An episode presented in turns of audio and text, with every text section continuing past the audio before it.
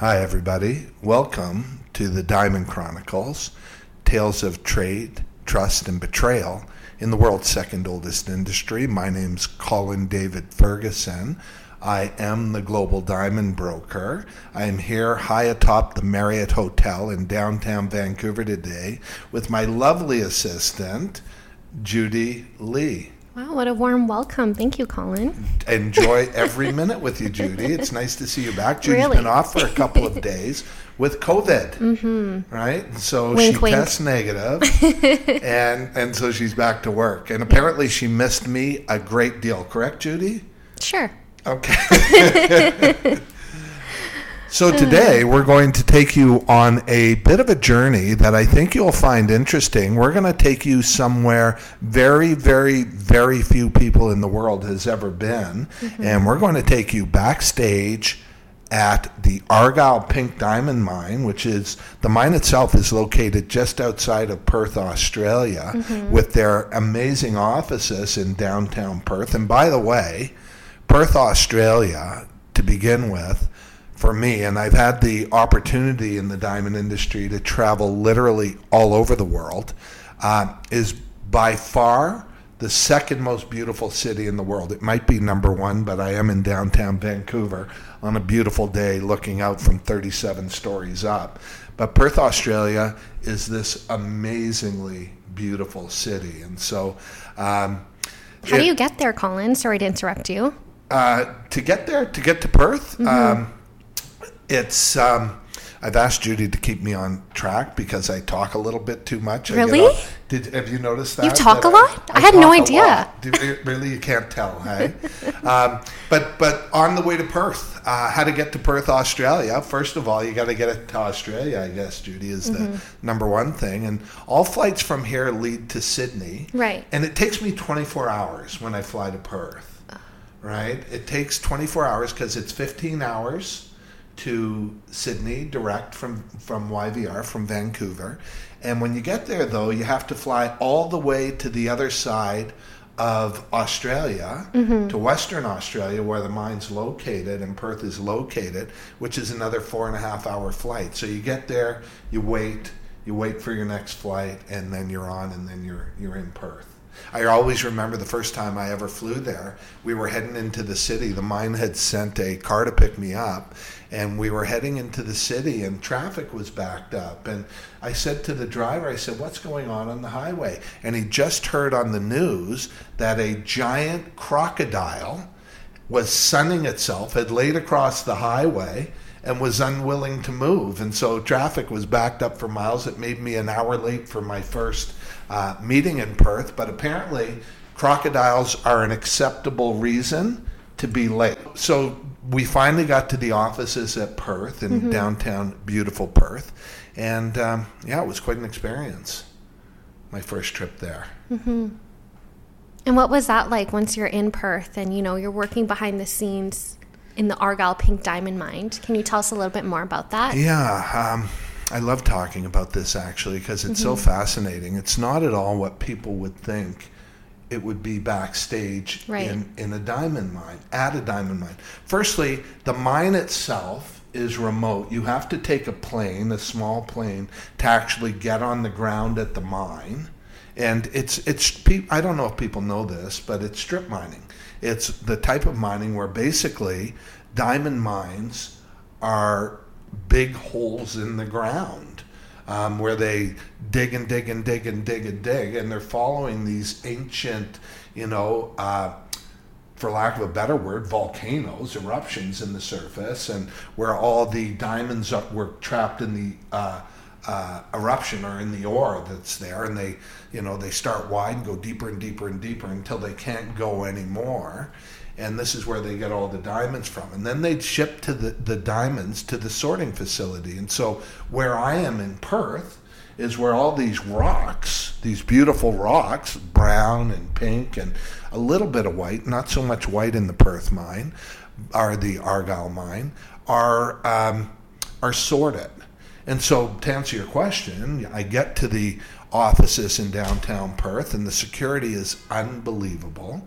There's three separate doors to go through because basically behind there is, you know, billions of dollars worth of diamonds. Mm-hmm. And so, and they're rocks. So you've probably heard lots of stories about thefts, and the industry has really upped its game over the years with technology in that department to make sure that the security is second to none. So by the time you get the pictures taken, the body searches, the you know walking through different doors and being interviewed as to who you are and what you're there for the first time it's it's quite an experience. And then they lead you into a room. And my first trip there I didn't even get to see really backstage. So as a buyer of from the mine in those days, and I had already worked with the the Argyle Pink Diamond Mine from their office in Antwerp, Belgium, where I'd had an office for 15 years. Where you know Antwerp had been, I think we talked about this before, the center of the diamond universe for over 450 years, nearly 500 years, if you can imagine. And, and I'd like you to imagine this and, and see what it looks like in your minds because it's really something. And so when I started in, in Perth, uh, Patrick Coppins was the fellow that I dealt with. And I mean, these guys would leave me alone in a room full of diamonds and go to lunch, and there would be piles of diamonds on the, the table for me to sort through and pick from and make decisions on. Um, from there, the relationship grew to the point where I ultimately became an authorized partner for the mine. And we did a lot of work together with the mine in those days. Um, I say those days, it's a decade ago, um, not so long ago, where we did charity work and we raised money together for the. They flew to our offices here in Vancouver. They mm-hmm. had people from the mine to. Um, to uh, to work with us to raise money for the breast cancer foundation, but to answer your question, Judy, you walk through the front doors of this place. By the time you get through security, you're put in a little room. There, I guess you'd call him salesperson, comes in with boxes full of pink diamonds. And I would sit there and for, you know, 36 or 48 hours, we would sort through diamonds the whole time, just working. You'd work straight through? Well, I would work straight through because what I would have to do is spend the time looking at the actual stones because there's no two of these alike. Mm-hmm, that's right. And, you know, m- my clients have very discerning tastes. As you know, they what we deal in is the most beautiful mm-hmm. in the world you know, I have this fundamental belief that the only return on a diamond is beauty. And so I would have to sit there and paint over it. And, you know, we weren't allowed to take any pictures in there, by the way. There's mm-hmm. no carrying a camera or any of that sort of mm-hmm. thing. It's strictly prohibited, as you can imagine, for security reasons. So you look at diamonds all day and then what? So then I would go back to the hotel and I would sit there and I would see hundreds of diamonds during a day. Remember, on one of these buying trips, I would spend up to $2 million buying pink diamonds from the Argyle Diamond Mine. And so wow. I would literally, I have the invoices here. We'll post them so people can see them. Crazy. Crazy. Crazy. And so, but it's very serious business. And so I would go th- through the diamonds all day. Looking at each one individually, mm-hmm. painting over them, going back and forth, and making decisions. And, you know, think about this with white diamonds, De Beers, the big Diamond Goliath for forever and the, the biggest diamond company in the business, they sort to 14,000 different grades. And when you get into colors of, of pink and blue and green, in this case, pink and red mostly, it just expands so much. So there's so much to consider to buy one diamond. I mean, mm-hmm. these are the rarest, most concentrated forms of wealth on earth. And so, um, so yeah, it was it was difficult. And if I was on the ground 36 or 48 hours, which was normal, I would spend most of the time looking at the stones during the day when the offices were open, and then in the evenings taking my notes because no pictures, taking my notes and going through my notes and trying to figure out which ones I should acquire for the company right. and for investors, and then back on the plane which is kind of fascinating. And, uh, you know, when you do this, when I talk about it, it really does sound interesting.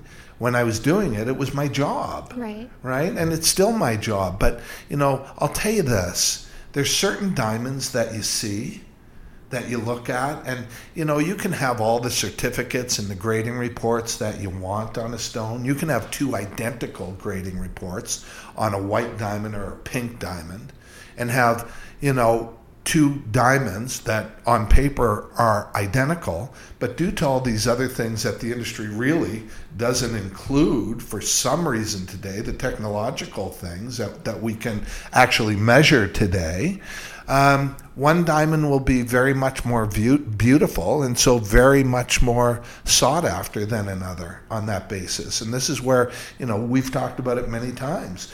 Beauty is a nebulous thing. Mm-hmm until you see it. Everybody knows what it is when they see it. You know, when you're out there and see these beautiful diamonds that seem to sparkle, those are the ones that I sit at the mine and look for.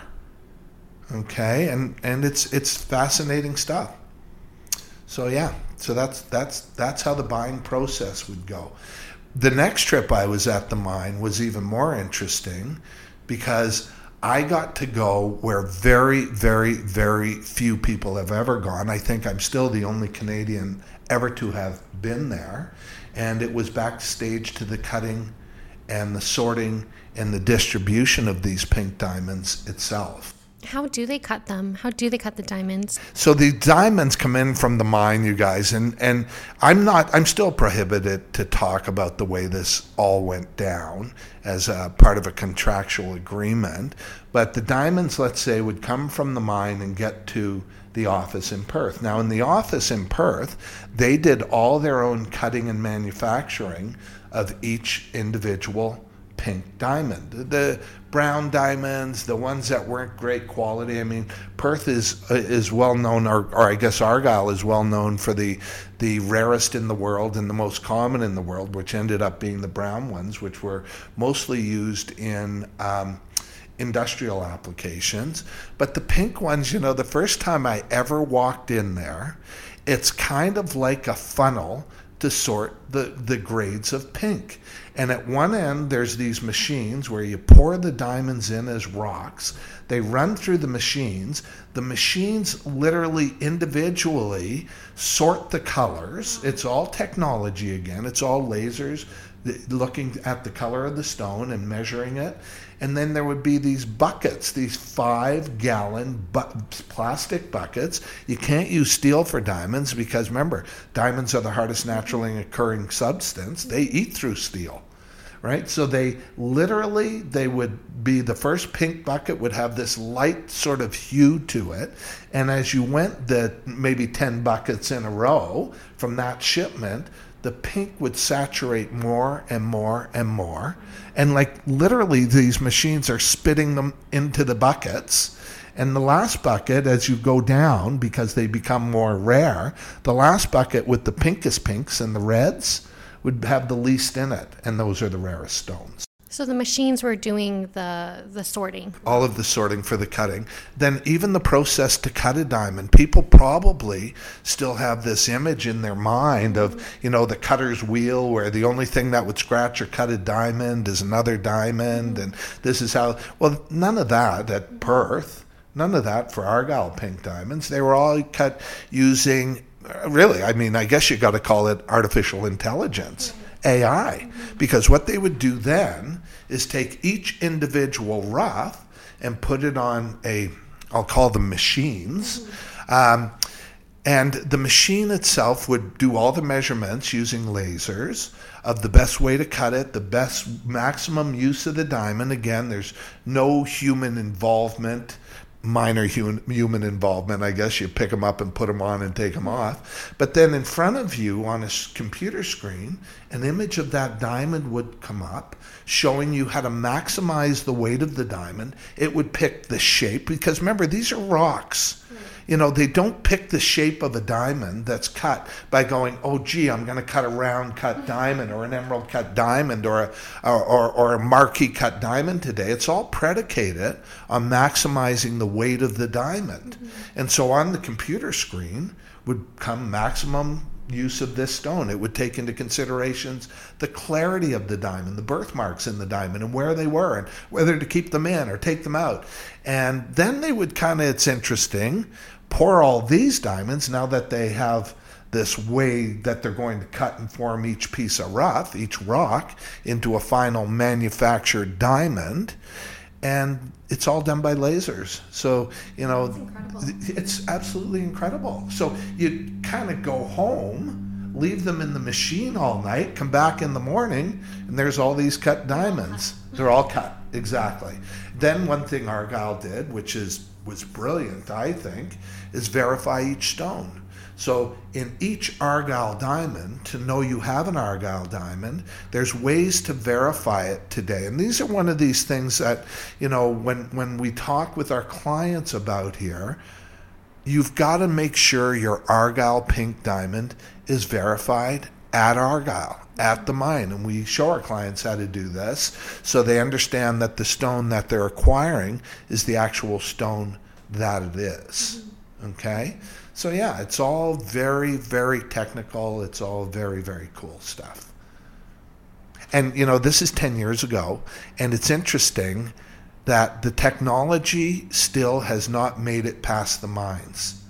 There are companies out there that do nothing but help the industry understand what it's looking at and cut and maximize. But, you know, our clients are still l- l- using the four C's of diamonds of cut, color, clarity, and carat. Just such an outdated system. Like now, right? outdated, but it's this whole secret behind the veil industry that we mm-hmm. work in. Mm-hmm. Anyway, so if you want to know exactly what your diamond is, if you want to value your diamond, if you want to know what you should be paying for it, I mean that's really you know in acquiring diamonds, you don't. It's there's not so much guesswork anymore. So yeah, that would be a trip to the mine, and um, you know, then I'd get on a plane, and I have a box here of Argyle pink diamonds sitting over on the desk right now.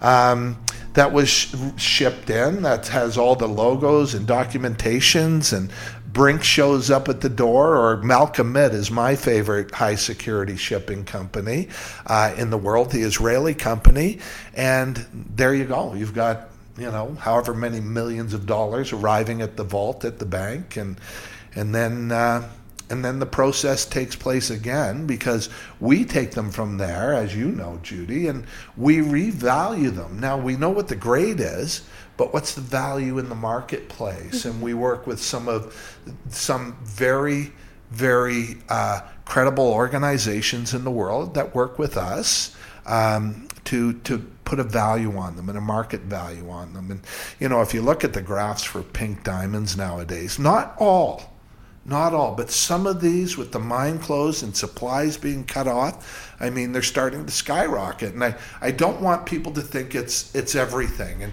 you know, when we talk about trade, trust, and betrayal, I, as you know, have a little bit of an issue with with Rio Tinto and Argyle because at one point they got into a war with De Beers and decided that they're to increase their their share value or the value of the company, they would make champagne diamonds, brown diamonds, the next pink.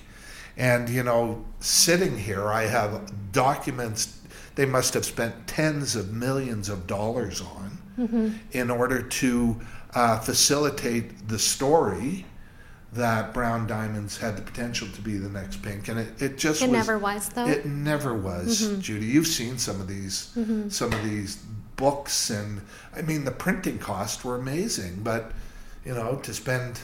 10 million to make 100 million i think anybody would do that and you know really when you look at these companies these huge mining companies it's another story of you know, uh, of a, a, a huge business saying and doing whatever they want to, because who's going to do anything to them, right? I mean, but that's a story for another time. The war between Rio Tinto, these two massive, massive mining companies, one of them the diamond expert and another in a play to to do what they ultimately, I guess, wanted to do was demonopolize De Beers. So all of a sudden, there's competition in the diamond industry, and that's a fascinating story. And we can do a podcast on diamond wars uh, another time. But for today, we're backstage at the Argyle Diamond Mine, and we also want to take you uh, in our next podcast to a diamond tender. So I'll leave you with this. That's what goes on at the mine. Please feel free to reach out by email or even text me at 604 999 8111. If there's anything you would like to hear us expand on, this first podcast was from a few emails I'd gotten uh, from people who are looking at investing in this hard asset class because of the potential in these stones. And again, and I caution, uh, not all Argyle diamonds are investment quality stones, and we'll maybe talk about that at another time. But also, there are ones that are guaranteed investment quality, and this is from the annual pink diamond tenders that Argyle Rio Tinto had that I attended uh, with these very special invitations, and we'll we'll get more into this. So, thank you for this week, for taking time to listen with us. We find it exciting to bring you this information and to really take you backstage in the industry. And I know we say that a lot, but it's interesting for us that um, the feedback we get. So many of our clients have reached out to us wanting to hear about pink diamonds. And so, we're going to do two episodes this week and next week. And, um, if you have questions, if you want to talk about this, look, if you want information on investing in pink diamonds and ones you should and shouldn't invest in, and we've learned the hard way and the easy way, which ones those are, and we can talk about that as well. Um, please reach out to us. In the meantime, happy Canada Day to all those Canadians who are listening here in Canada and abroad. And uh, God bless you and we will see you next week. Judy? Thanks for listening, everyone. No Stay- time off next week. no fake COVID, okay? Did I see the test result, by the way? All right, stay tuned, everyone.